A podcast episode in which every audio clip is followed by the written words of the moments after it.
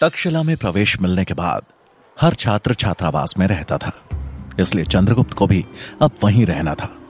सुकेतु बनी सुकन्या के लिए सेवक आवास ग्रह था, क्योंकि उसने चाणक्य के सेवक के रूप में अंदर प्रवेश लिया था। चंद्रगुप्त का अन्य छात्रों के साथ छात्रावास में रहना और सुकन्या का सुकेतु बनना दोनों ही किसी बड़ी चुनौती से कम नहीं थे। और यह बात चाणक्य के साथ साथ वो दोनों भी जानते थे। तक्षशिला विश्वविद्यालय के प्रांगण में बने छात्रावास से दूर बह रही सिंधु नदी का खूबसूरत नज़ारा दिखता था। चंद्रगुप्त जब छात्रावास पहुँचा तो उसका सामना उन्हीं छात्रों से हुआ, जिनसे पहले दिन ही उसकी लड़ाई हो गई थी। और अब यही द्वेष चंद्रगुप्त के लिए महँगा साबित होने वाला था। छात्रों के उस समूह में ज़्यादातर राजकुमार थे, और उनमें भी राजकुमार वीरसेन का वर्चस्व सबसे ज़्यादा था। वीरसेन चंद्रगुप्त के साथ हुई पहली मुलाकात से ही चिड़ने लगा था। और अब उसका एकमात्र लक्ष्य चंद्रगुप्त को किसी भी तरह से तक्षशिला से बाहर करना था। चंद्रगुप्त को देख वीरसेन मुस्कुराते हुए बोला अरे देखो देखो शूरवीर चंद्रगुप्त ने हमारे छात्रावास में अपने कदम रखे आज तो ये छात्रावास धन्य हो गया। ये सुन सब हंसने लगे। चंद्रगुप्त ने शांत रहना ही सही समझा। वो झगड़ा आगे नहीं बढ़ाना चाहता था। तभी वीरसेन ने अपने स्वर को कठोर करते हुए कहा चंद्रगुप्त तेरे कदम यहाँ तक तो आ गए हैं लेकिन ज़्यादा दिन तक टिक नहीं पाएँगे। ये याद रखना तक्षशिला तुझ जैसों के लिए नहीं बना है। चंद्रगुप्त वीरसेन की बातों को अनसुना करके एक और अपना बिस्तर लगाने लगा। ये देखो उनमें से एक राजकुमार चिल्लाते हुए बोला वो स्थान हम लोग यानी राजकुमारों के सोने के लिए है। तू अपना बिस्तर कहीं और लगा।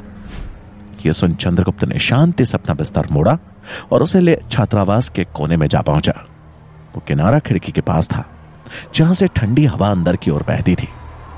उसको वहाँ बिस्तर लगाता देख वीरसेन और उसके साथियों के चेहरे पर एक कुटिल मुस्कान उभर आई। रात का दूसरा प्रहर शुरू हो चुका था और चंद्रगुप्त गहरी नींद में सो रहा था कि तभी वीरसेन अपने साथी छात्र के साथ दबे पाँव उसके पास आ पहुँचा।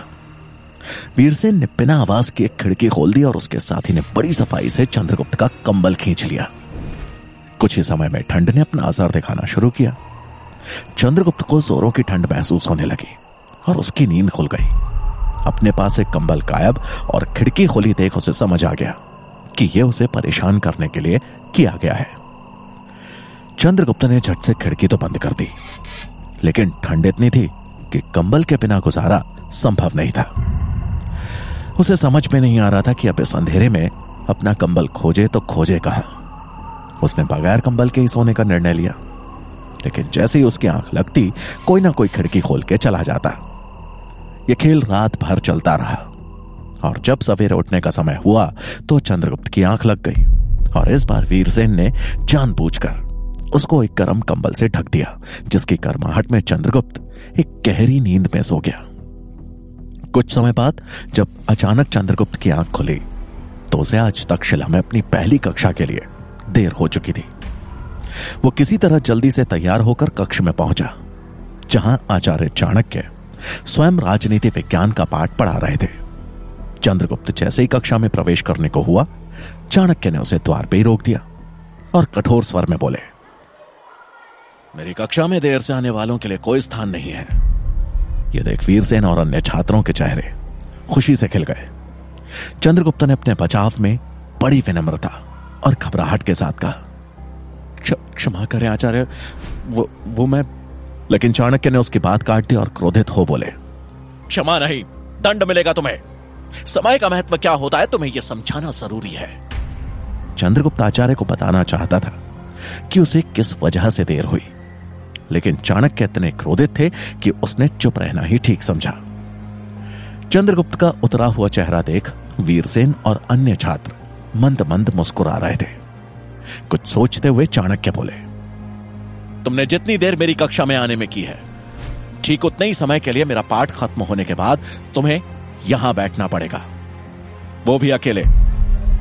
चंद्रगुप्त को शुरुआत में तो यह दंड कुछ समझ नहीं आया। लेकिन जब आचार्य चाणक्य का पाठ खत्म हुआ और सभी छात्र वहाँ से निकलकर युद्ध कला की कक्षा के लिए जाने लगे, तब उसे आभास हुआ कि आचार्य चाणक्य ने उसे रोक, आगे होने वाली कक्षा में भी देर से पहुँचने की सजा दे दी है। वो अब परेशान हो उठा, लेकिन आज्ञा तो आज्ञा थी। वीरसेन और उसके साथी राजकुमार चंद्रगुप्त की तरफ़ देख एक कुटिल मुस्कान के साथ एक एक कर वहाँ से निकल गए। वो जानते थे कि इसके बाद युद्ध कला की कक्षा शुरू होनी है, जिसका पाठ पढ़ाने वाले आचार्य श्वेतांक अपनी कक्षा में देर से आने वालों को कठोर से कठोर दंड देते हैं, ताकि दोबारा उनकी कक्षा में कोई देरी से आने का साहस न कर सके। आचार्य श्वेतांक युद्ध कला सिखाने में पारंगत थे, लेकिन उनके जैसा सख्त स्वभाव का शिक्षक पूरे तक्षशिला में नहीं था। दंड का समय पूरा होते ही चंद्रगुप्त भागते हुए युद्ध कला की कक्षा में पहुँचा, जहाँ आचार्य श्वेतांक लगभग अपना पहला पाठ खत्म कर चुके थे। एक छात्र को पहले ही दिन देर से आता देख उनकी त्योरियाँ चढ़ गई, जिसे देख पीछे बैठे वीरसेन और उसके साथी मंद मंद मुस्कुराने लगे। आचार्य श्वेतांक ने चंद्रगुप्त को कक्षा के द्वार पे रोकते हुए गुस्से में कहा, वहीं रुक जाओ। मेरी कक्षा में देर से आने का साहस भी कैसे किया तुमने? क्या नाम है तुम्हारा? चंद्रगुप्त ने डरते हुए तभी आवाज़ में कहा, क्षमा करें आचार्य, मेरा नाम चंद्रगुप्त है और आज यहाँ मेरा पहला दिन है। आचार्य श्वेतांक भड़कते हुए बोले, आज पहला दिन है और पहले ही दिन देरी। समय का कोई मोल है या नहीं? तुमने जो किया है, उसका दंड तुमको अवश्य मिलेगा। तुम आज पूरे दिन शस्त्रागार में गर्म लोहा पीटने का काम करोगे। तुम जैसे दुष्ट छात्रों को समय की कीमत सिखाने का यही उचित तरीका है। यह सुन चंद्रगुप्त मायूस हो गया। तक्षशिला में उसका पहला दिन ही इतना बुरा हो जाएगा, उसने कभी स्वप्न में भी नहीं सोचा था। वो वहीं चिंतित सा खड़ा रहा। उसकी हालत देख वीरसेन और उसके साथी मुस्कुरा रहे थे। चंद्रगुप्त को ऐसे खड़ा देख आचार्य भड़कते हुए बोले, यहाँ खड़े रहने से दंड कम नहीं हो जाएगा। तुम अभी मेरे शिक्षण से परिचित नहीं हो। लेकिन शीघ्र ही हो जाओगे। दुखी मन से चंद्रगुप्त शस्त्रागार जा पहुँचा, जहाँ गर्म लोहे को पीट कर शस्त्र बनाए जा रहे थे। ये शस्त्र किसी व्यापार के लिए नहीं, बल्कि तक्षशिला में छात्रों के प्रशिक्षण के लिए तैयार किए जाते थे। दंड के रूप में, अब चंद्रगुप्त ने आग में जल रहे लोहे को पीटने का काम शुरू कर दिया। लोहे पे लगी हर चोट, जैसे उसके अंदर एक चोट पैदा कर रही थी। उसे पछतावा हो रहा था कि वो सुबह क्यों सो गया। क्यों उसकी समय पे आँख नहीं खुली? वो जानता था कि यह सब किसका किया धरा है। लेकिन वो अभी यहाँ के पुराने छात्रों से लड़ नहीं सकता था। वो नहीं चाहता था कि उसकी एक गलती का हरजाना उसको यहाँ से निष्कासित किया जाना बने। इन्हीं सवालों में उलझ वो लगातार काम करता रहा। दिन के तीसरे प्रहर में जब सभी छात्रों की कक्षाएँ समाप्त हो गई तब वीरसेन और उसके कुछ साथी चंद्रगुप्त का मज़ाक उड़ाने शस्त्राकार आ पहुँचे। चंद्रगुप्त को लोहा पीटते देख वीरसेन बोला अरे जरा देखो तो शूरवीर चंद्रगुप्त को शिक्षा लेने आया था और क्या करना पड़ रहा है? वैसे सही भी है कम से कम इसे अपनी सही जगह तो पता चली। वीरसेन की बात सुन सब एक साथ हंस दिए। चंद्रगुप्त उस अपमान के घूंट को पीकर रह गया। वो क्रोध से उबल रहा था और इसका प्रमाण था उसके द्वारा लोहे पर किया जा रहा हर एक प्रहार। तभी एक राजकुमार ने तंज कसते हुए कहा लगता है हमने शूरवीर चंद्रगुप्त की भावनाएँ एक बार फिर आहत कर दी। पिछली बार इनका गुस्सा घास को सहन करना पड़ा था और आज बेचारा लोहा। इंसानों से लड़ना तो आता ही नहीं है इन्हें। यह सुन चंद्रगुप्त ने लोहा पीटना रोक दिया और सबकी तरफ़ देखते हुए बड़े शांत लहजे में बोला देखो मेरा प्रवेश यहाँ पे योग्यता के आधार पे हुआ है। तो मेरी तुम सबसे विनती है कि मुझे यहाँ शिक्षा ग्रहण करने दो। यह सुन वीरसेन त्योरियाँ चढ़ाते हुए बोला। कौन कहता है कि तू यहाँ के योग्य है? वो तो आचार्य चाणक्य लाना चाहते थे तुझे इसलिए तू यहाँ तक पहुँच पाया है। नहीं तो तुझे कोई अपने घर में प्रवेश ना दे तक्षशिला तो बहुत दूर की बात है। यह सुन वीरसेन के साथ मौजूद सब साथी हंसने लगे। चंद्रगुप्त का गुस्से से पारा बढ़ने लगा। इससे पहले की बात आगे बढ़ती, तभी वहाँ शस्त्रागार के प्रमुख आ पहुँचे और उन सबको तुरंत वहाँ से जाने को कह दिया। उसके बाद उन्होंने चंद्रगुप्त को काम करने का सख्त आदेश दिया और चले गए। चंद्रगुप्त निराश होकर फिर से वहाँ लोहा पीटने में लग गया। जहाँ चंद्रगुप्त पुराने छात्रों के उत्पीड़न से परेशान था, वहीं उसके प्रवेश के बाद अब आचार्य चाणक्य को मगध में अपने कार्य को आगे बढ़ाने की चिंता सताने लगी थी। उनकी चिंता का हल मगध पहुँच के ही संभव था। इसलिए मगध निकलने की अनुमति लेने के लिए वो कुलपति से मिलने उनके कक्ष में पहुँचे और उन्हें प्रणाम कर बोले, कुलपति महोदय, मुझे एक आवश्यक विषय पे आपसे कुछ बात करनी है। कुलपति चाणक्य के ज्ञान और व्यवहार से हमेशा प्रभावित रहते थे और उनके हितैषी भी थे। उन्होंने चाणक्य को बैठने का इशारा करते हुए कहा हाँ, आचार्य। कहिए, क्या बात करनी है आपको? कहीं ये चंद्रगुप्त के विषय में तो नहीं है। नहीं, कुलपति महोदय, ये मेरे अवकाश के विषय में है। मुझे कुछ दिनों के लिए मगध की यात्रा पे निकलना है। यह सुन कुलपति हैरानी भरे स्वर में बोले, मगध? आचार्य क्या आप भूल रहे हैं कि वहाँ जाना आपके लिए कितना खतरनाक हो सकता है?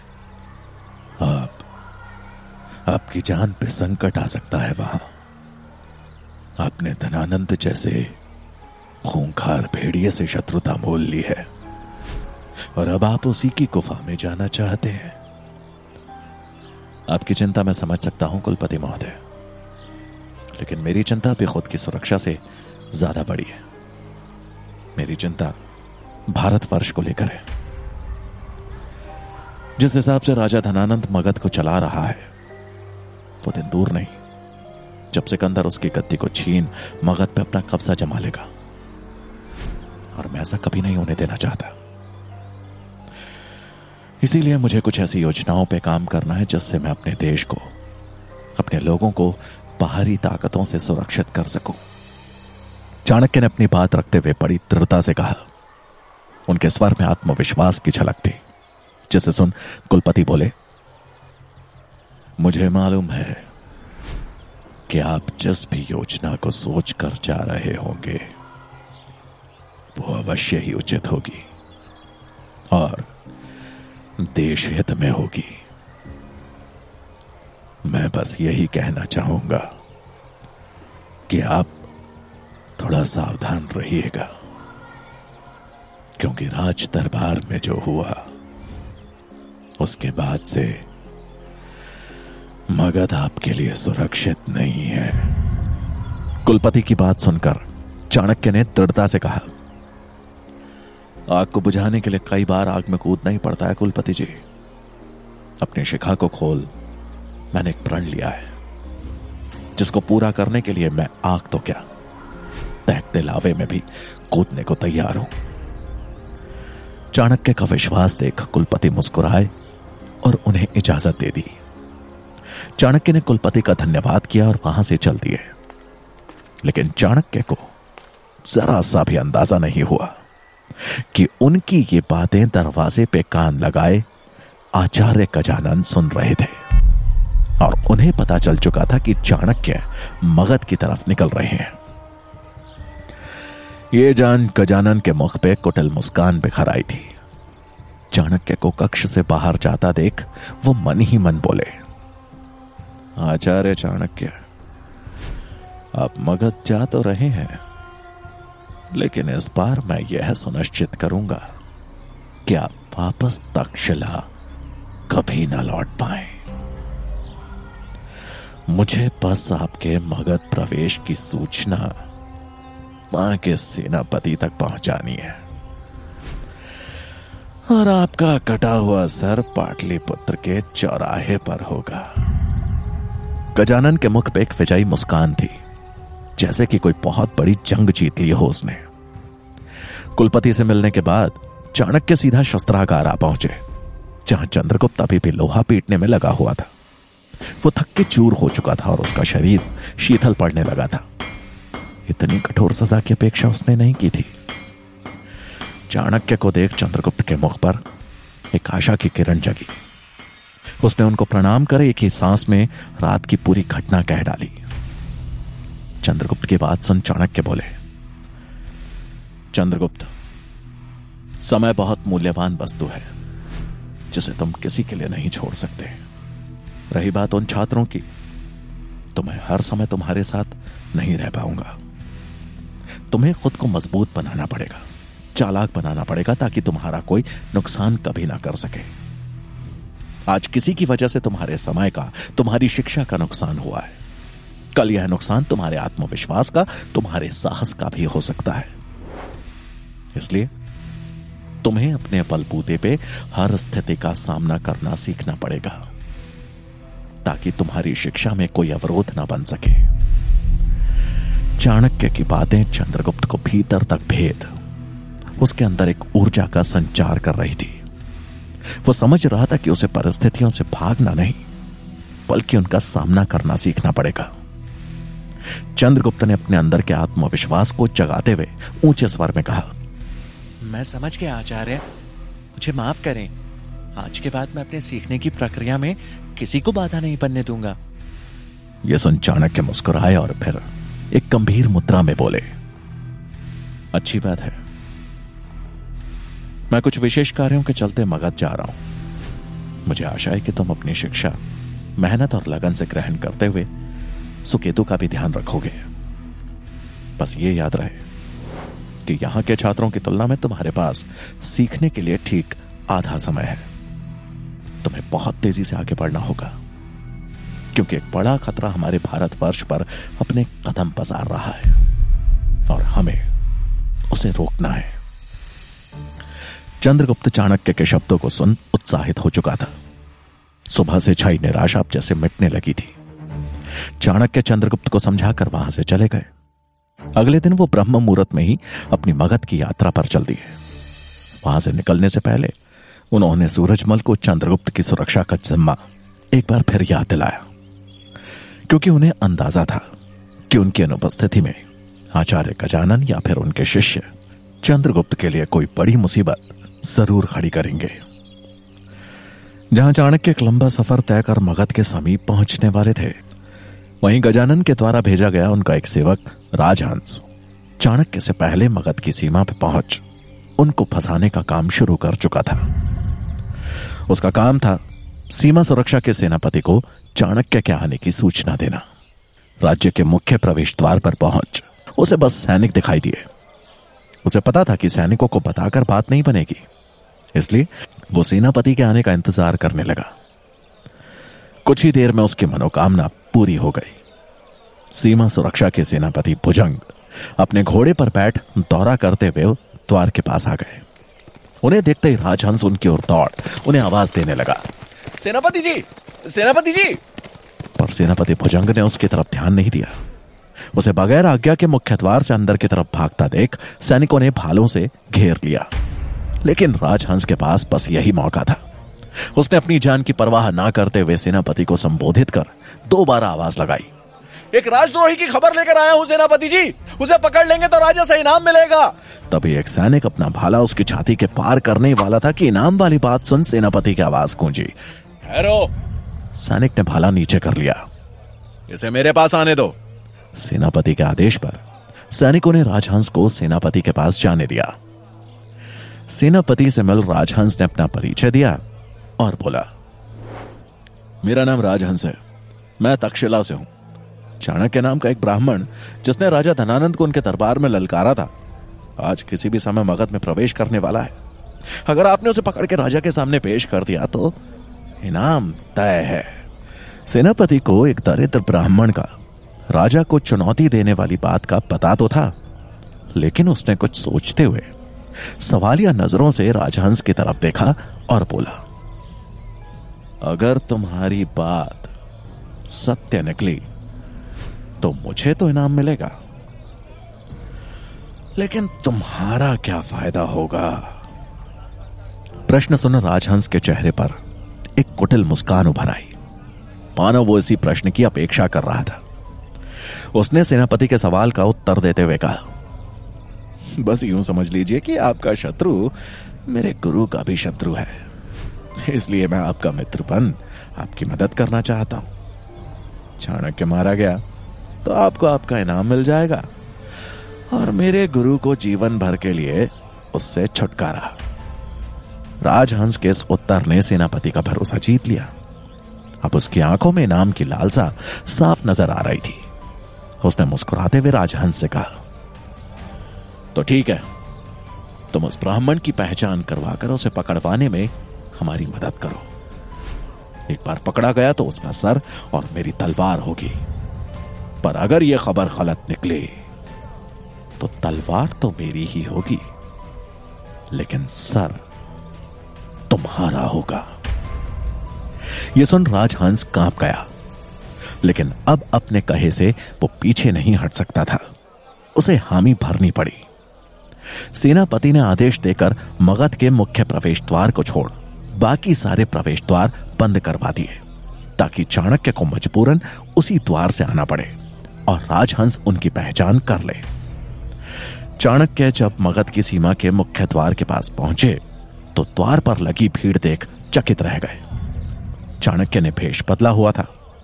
उन्होंने वहाँ मौजूद एक राहगीर से इतनी भीड़ जमा होने का कारण पूछा तो उसने उत्तर देते हुए कहा, अरे, सीमा प्रवेश के सारे द्वार तो बंद है।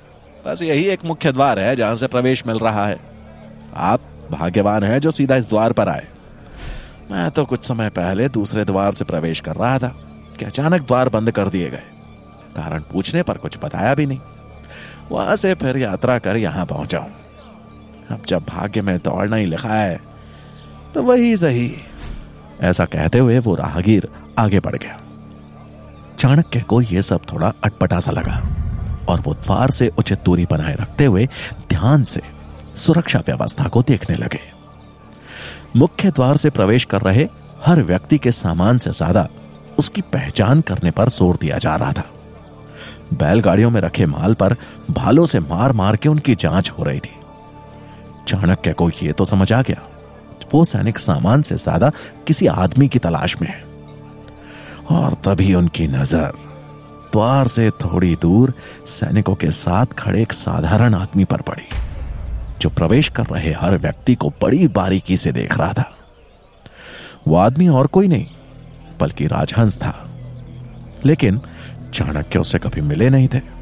इसलिए वो उनके लिए बस एक अनजान आदमी ही था। चाणक्य को इतना समझ आ गया कि हो ना हो, तक्षशिला में उनके मगध जाने की भनक किसी ना किसी को लग गई थी। और उसने अपना आदमी भेज चाणक्य को पकड़वाने की साजिश खूब अच्छे से रची थी।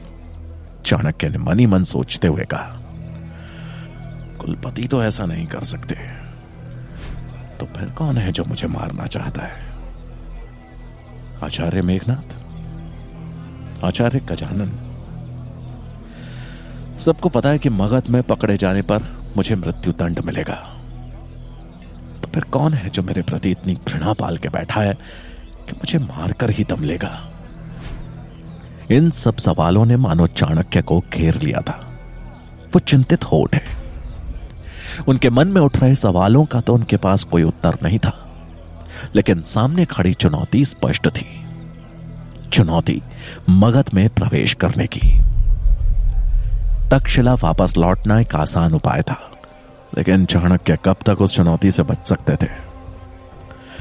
अगर उन्हें अपनी शिखा के मान के लिए लिया गया वचन पूरा करना था तो उसका एक अहम हिस्सा मगध था।